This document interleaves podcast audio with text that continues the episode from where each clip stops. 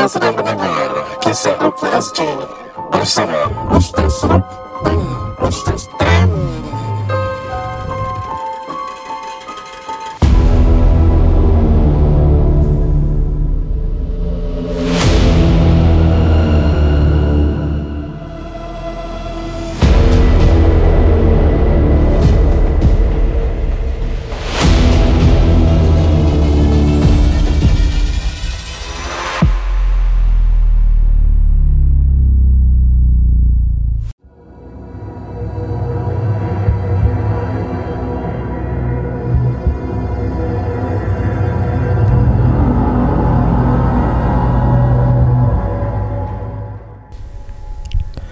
Assalamualaikum warahmatullahi ta'ala wabarakatuh. Bersama saya Ruknuddin Zainur sahaja pada kali ini dalam rancangan Kisah Rukia SG. Kenapa Ustaz Tam tak ada? Beliau sedang melaksanakan umrah pada waktu ini dan saya sedang merekod. Dan insyaAllah dalam beberapa hari lagi setelah ini saya pula akan melaksanakan umrah, dan doakan saya. Dan nampaknya saya rekod seorang saja pada hari ini. Dan tajuk yang agak, bagi pandangan saya agak interesting, iaitu anak indigo. Jadi apa benda tu anak indigo?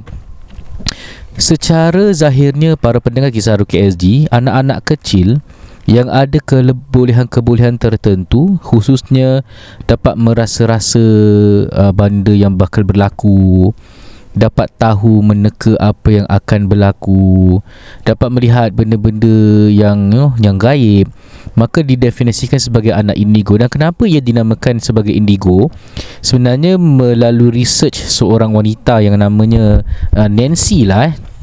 So she was the one, this Nancy ni, dia kata orang tu dia buat kitab lah, nama dia Understanding Your Life Through Colour. So dia yang meletakkan yang manusia tu dia diklasifikasikan pelbagai warna. Antara contoh cakra dasar, kalau warna energi merah tu maknanya bertanggungjawab kesihatan tulang dan otot. Ni pandangan dia lah kan. Cakra kedua warna energi orange, bertanggungjawab kesihatan organ reproduksi. Cakra ketiga warna kuning, bertanggungjawab kesihatan organ reproduction. Cakra keempat warna hijau, energi hijau, bertanggungjawab pada semua organ yang berada dalam rongga dada dan memberi energi pada timbang, rasa, perasaan seseorang. Cakra kelima warna energi biru, bertanggungjawab pada organ dalam rongga, leher termasuk telinga lah, macam-macam. Cakra keenam warna energi indigo, ni dia disebut warna nila, bertanggungjawab pada seluruh organ dalam rongga kepala termasuk panca indera, serta memberi energi pada kepekaan intuition dan ketajaman perasaan untuk hal-hal yang abstrak seperti berfikir cepat. Dan cakra ketujuh yang dibilang warna energi violet ungu, bertanggungjawab pada semua organ kepala khususnya otak dan memberi energi. Again, ini hanya pandangan Nancy kaunselor namanya Nancy N. Tapp tahun 1982. Jadi disebabkan warna-warna yang mungkin tak dapat dilihat, warna indigo ni, maka diklasifikasikan warna indigo ni ada kelebihan-kelebihan tertentu. Jadi saya ambil daripada kitab Rahsia Indigo dan Potensi Gaib Manusia karangan guru kami Sheikh Muhammad Faizal Hidayatullah. Beliau juga memberikan keizinan lah kalau nak menggunakan kitab beliau untuk dikupaskan kepada pendengar-pendengar Singapura dengan izin beliau. Maka saya terangkan kepada anda siapakah anak indigo. Jadi pada umumnya saya terangkan anak indigo adalah anak yang memiliki kecerdasan yang tinggi. Ada yang terlihat dari prestasi akademik, ada juga yang pas-pasan nilai pelajarannya dan tidak mendapat ranking yang tinggi di kelas, namun memiliki bakat dan kecerdasan di bidang yang lain. Anak-anak indigo dengan usianya yang masih kecil memiliki kemampuan berfikir dan berdialog yang sama dengan kemampuan orang dewasa. Maka hati-hatilah dalam bersikap, dalam bertutur kata saat berhadapan dengan mereka. Walau usianya masih kecil, tapi pemikiran mereka adalah dewasa. Bahkan seringnya mereka dapat berfikir dan berucap suatu hal yang tidak pernah terbesit di dalam hati orang dewasa dan luput dari pemikiran yang orang dewasa. Mereka masih kecil namun pintar menasihati dan memberi motivasi kepada orang dewasa. Argumennya kuat dan pandai dalam mendebat orang dewasa. So, secara zahir boleh faham anak-anak indigo ni adalah manusia-manusia luar biasa yang ada kekuasaan yang lebih matang, tak sama seperti generasi budak-budak yang kecil. Kalau kita ambil definisi daripada Sochipto, dia seorang yang pernah karang cerita-cerita, bukan cerita lah, definisi orang-orang Jawa tentang saka dan sebagainya. Dia bilang anak indigo adalah generasi baru yang dilahirkan di era sekarang, dan kebanyakan dari mereka berusia 8 tahun atau kurang. Mereka adalah anak-anak yang berbeza, memiliki karakter yang sangat unik yang membezakan mereka dari generasi sebelumnya. Jadi sekali lagi kita faham, anak-anak indigo ni konon anak-anak yang mempunyai kelebihan-kelebihan yang luar biasa. Okey, mungkin kita boleh ambil contoh anak-anak yang kelebihan luar biasa seperti Einstein, yang dapat masa kecil dia ni dah nampaklah bahawasanya ada kelebihan.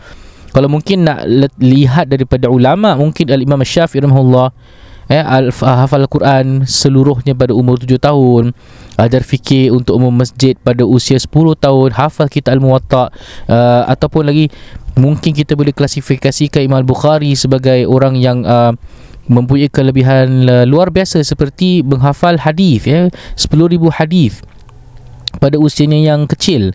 Dia ada 1,080 guru, kuat hafalannya hingga menghafal 200,000 hadis para pendengar kisah Rukia SG. Jadi kalau kita faham, jika istilah indigo sudah menambah kepada karakter anak-anak yang sudah diatur, memiliki gejolak emosi yang tinggi dan memiliki kemampuan supernatural seperti melihat penampakan jin. Maka inilah yang kita fahamkan dalam istilah ruqyah syar'i ni kan. Kadang-kadang ada definisi indigo ni maknanya anak-anak yang ada kemampuan supernatural, melihat penampakan jin, berinteraksi dengan roh orang mati, meramal masa depan, memiliki kemampuan penerawangan, meraga sukma. Maknanya ada kelebihan-kelebihan badan dia tu kan, macam keluarkan tenaga-tenaga yang pelik-pelik lah, menggerakkan benda tanpa menyentuh, kemampuan-kemampuan yang sama. Maka dengan tegas penulis katakan bahawa kemampuan indigo dalam lingkup supernatural bukannya kurnia dari Allah, melainkan tipu daya iblis dan sekutunya. Sochipto pula mengatakan bahawa kemampuan supernatural yang ada di dalam diri seorang indigo bukanlah murni kurnia Tuhan, kerana orang awam yang bukan indigo juga mampu melakukannya.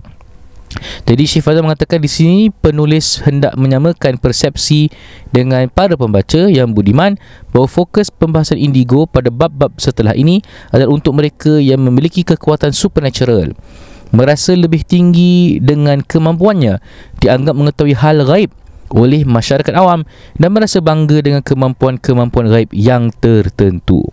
Jadi timbul persoalan yang pertama, Ustaz, kenapa ada budak-budak ni yang membesar ni ada kemampuan boleh terjadi indigo? Okey. Jadi dari sudut pandangan ilmu ruqyah, kemampuan indigo ni terjadi kerana beberapa sebab. Hari ini mungkin saya jelaskan satu sebab, tapi saya akan ulas pada episod mendatang lah, kerana kita dah faham introduksi apa tu anak indigo kan. Jadi yang pertama ialah adanya faktor jin nasab ataupun ada faktor disebabkan adanya saka. Beza jin nasab dengan jin kasab. Jin nasab ni maknanya ada jin yang menjadi perantara yang pernah membantu keturunan-keturunan yang terdahulu, dan ianya turun-temurun.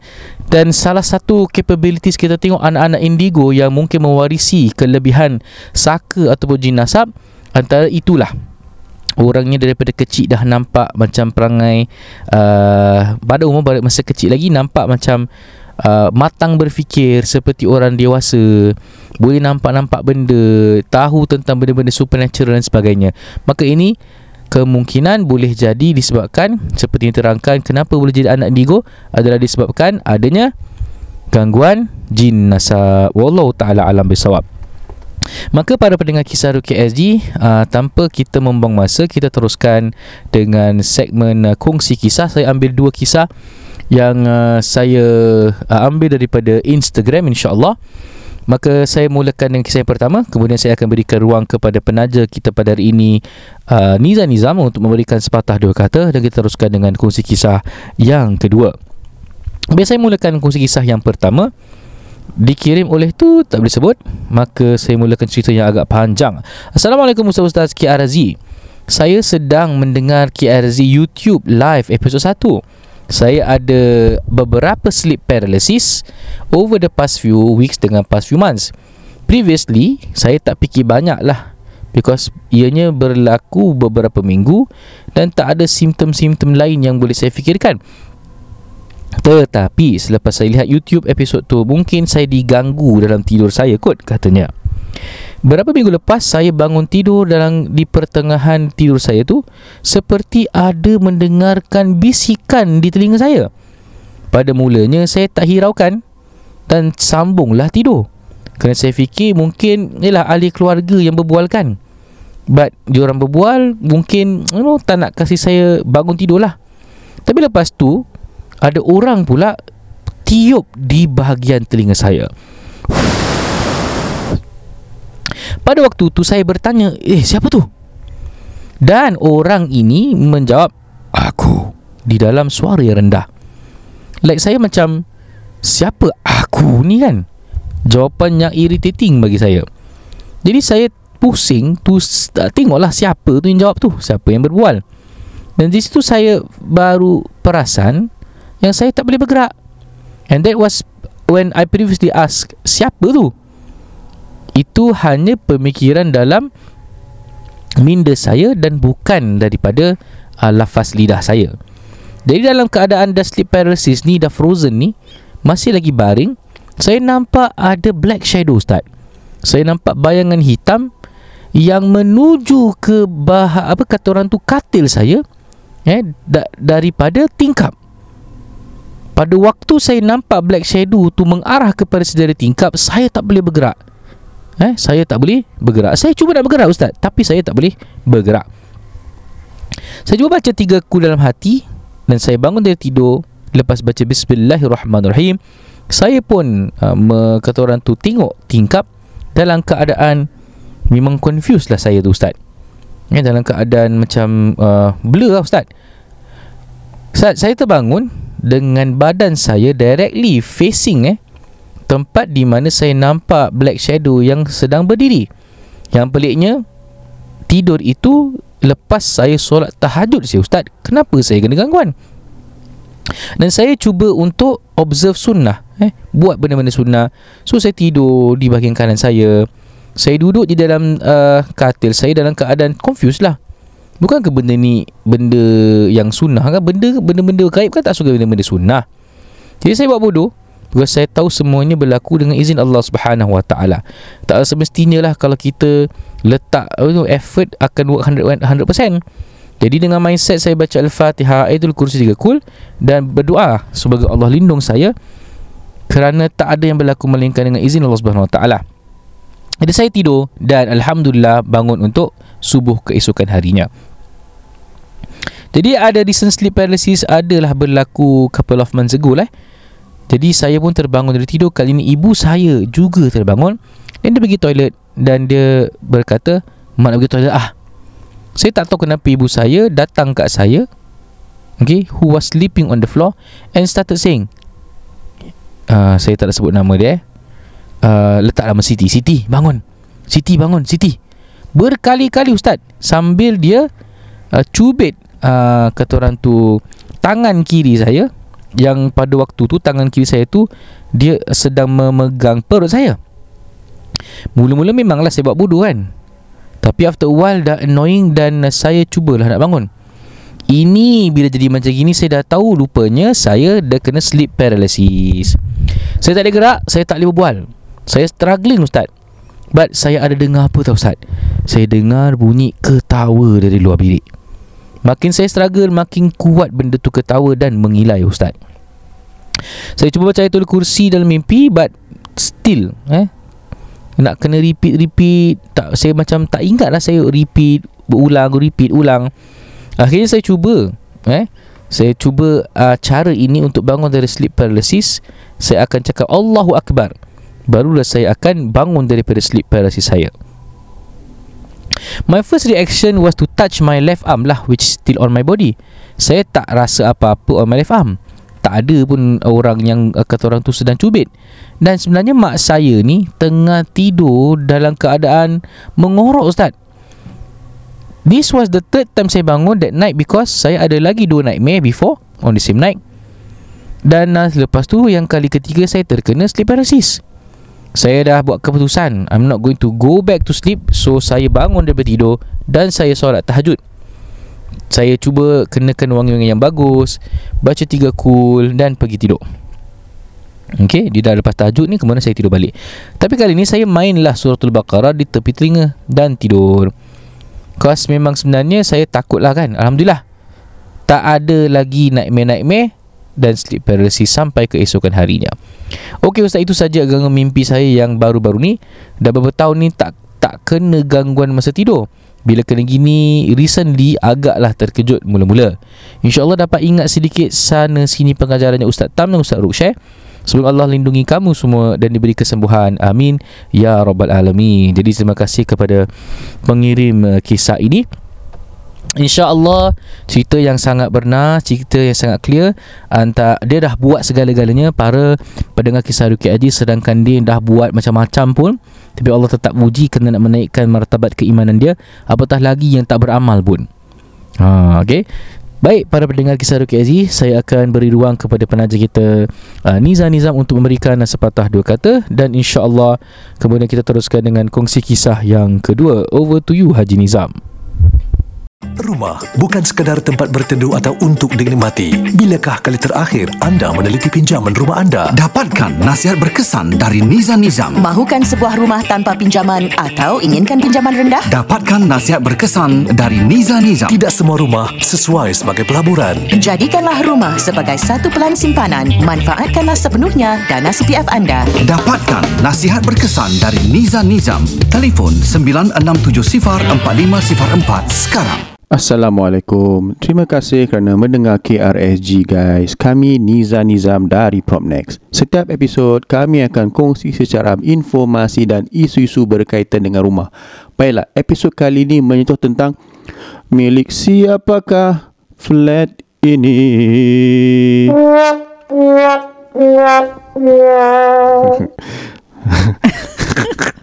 Baiklah, hari ni kita ada sikit zeng. Tapi tak, sebenarnya bukan zeng Important, hari ini punya topik perbincangan agak menarik dan semestinya penting untuk kita fahami sebagai mak, bapa, anak dan sebagainya Especially untuk orang yang membeli HDB. Yes. Okay, topik ni pasal pemilik kan, pemilik tu, milik siapa. Okay, kita ada dapat panggilan dari satu pakcik ni. Dia ingin menjual rumahnya. Rumahnya adalah milik dia dengan satu lelaki, iaitu anak angkatnya. Oh, anak angkat? Anak angkat. So saya cakap, oh macam mana boleh anak angkat pula saya dah berpisah dengan anak angkat saya. Dia tak tahu mana dia pergi. Tapi saya sekarang nak jual rumah ni. So saya cakap, okay, boleh back story tak? Macam mana boleh beli dengan anak angkat yang tak ada relation dengan dia? Rupanya dia telah bercerai. Dan kerana dia harus memiliki sebuah rumah, dan the only way to actually beli tu kena ambil loan. Dia tak boleh dapat loan, so dia happen that dia dapat satu kenalan orang tu sementara dia menyewa tu. Dia kenal satu orang tu dan sama-sama ingin like menolong each other. Okay. So menjadikan lelaki itu anak angkatnya dan membeli, anak yang diangkat lah kira. Dan membeli bersama as both, wow, two of them owners. So saya cakap, okay pakcik, walaupun pakcik nak jual, tetap saya ingin mencari anak angkatnya. Jadi supaya kita dapat menjualnya dengan lebih lebih senang lah, pasal ada because we need both owners all owners must kita harus tahu dan kenali, dan also kita harus bincang tentang penjualan tu. So sebagai rumusan, so pakcik beli dengan anak angkat. Then also dia kata actually dia tak termasuk dalam cerita ni. Kenapa pakcik? Dia pemilik juga. Tak ada, pasal dia tak bayar apa-apa. Semua saya bayar. Selama ni kita beli rumah ni, saya seorang je yang membayar rumah ni. Jadi dia tak boleh ada hak. Saya cakap, oh pakcik, sorry, bayar tak bayar tu lain cerita. Pasal, ini kita nak emphasize pasal menggunakan nama seseorang tu, nama tu ada attached benefits. Kerana actually, nama tu correct. Kita pergi satu contoh. Semalam kita jumpa this couple yang ada urusan nak jual rumah mereka. Dia salah tanggap tentang pemilikan rumah di mana kalau saya bayar 100% bulanan saya bayar, so saya punya share kira saya milik 100% lah. Bukan walaupun spouse anda ataupun pemilik yang lain tidak pun bayar satu sen, tapi mereka pemilik ataupun owner, the share is 100% to everybody. So nama ni, menggunakan nama orang ni very important. Dia bukan suka-suka menggunakan nama. Nama itu ada attached benefits. So kalau mungkin kalau dengan nama itu anda boleh dapat loan, kalau dengan nama itu anda boleh dapat grant, dengan nama itu anda boleh memiliki rumah BTO for example. Eligibility ya. Pasal kita dah nampak, dah dengar macam-macam kes tentang menggunakan nama orang yang tidak mungkin, tidak ada kena-mengena tetapi diletakkan namanya supaya mendapatkan grant, mendapatkan loan dan mendapatkan rumah BTO, dan lepas tu nama orang yang mempunyai nama itu tertekan atau terpaksa stay for 5 years. Tidak boleh menjualnya dan tidak macam tidak ada kata lah atau hak. Because HDB ada polisi ada polisi, anda terikat dengan polisi-polisi HDB. Even bagi yang sekarang pun ada new rule dengan HDB di mana walaupun anda tak letak nama seseorang itu tetapi seseorang itu adalah essential occupier pun terikat juga dan grant akan diberikan kepada essential occupier itu.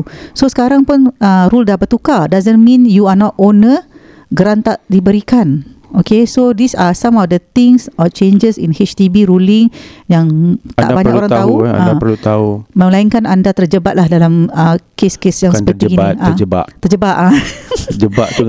So tu macam involve lah. So fahami bahawa nama itu, dia bayar tak bayar tu lain cerita. Ada benefits that attached to it. That's why you boleh dapat rumah, that's why you dapat loan dan you dapat grant. So dia ada share dalam rumah itu. Walaupun tak gunakan 1 sen CPF, tak gunakan 1 sen cash ataupun loan pun, dia tetap owner. Jadi benefits sebagai owner tu ada. Jadi itu jangan sembarang-sembarang menginvolvekan orang atau meletakkan nama orang yang tak begitu faham dan dia memberi nama saya boleh gunakan dan awam menggunakan nama orang itu termasuk dalam pembelian anda. So itu be careful.